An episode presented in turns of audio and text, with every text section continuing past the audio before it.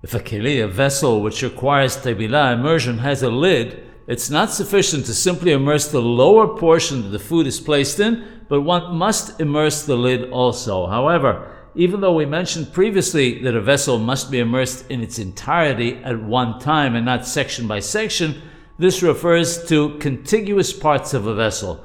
A lid, which is separate, may be immersed separately. Since all parts need to be immersed at one time, if bowls and the like are immersed upside down, they will not become wet underneath and the immersion will be invalid. Similarly, vessels with a narrow opening should be first filled with water before immersing the vessel. Price stickers or anything, including dirt, which is attached to the vessel, must be removed prior to the immersion.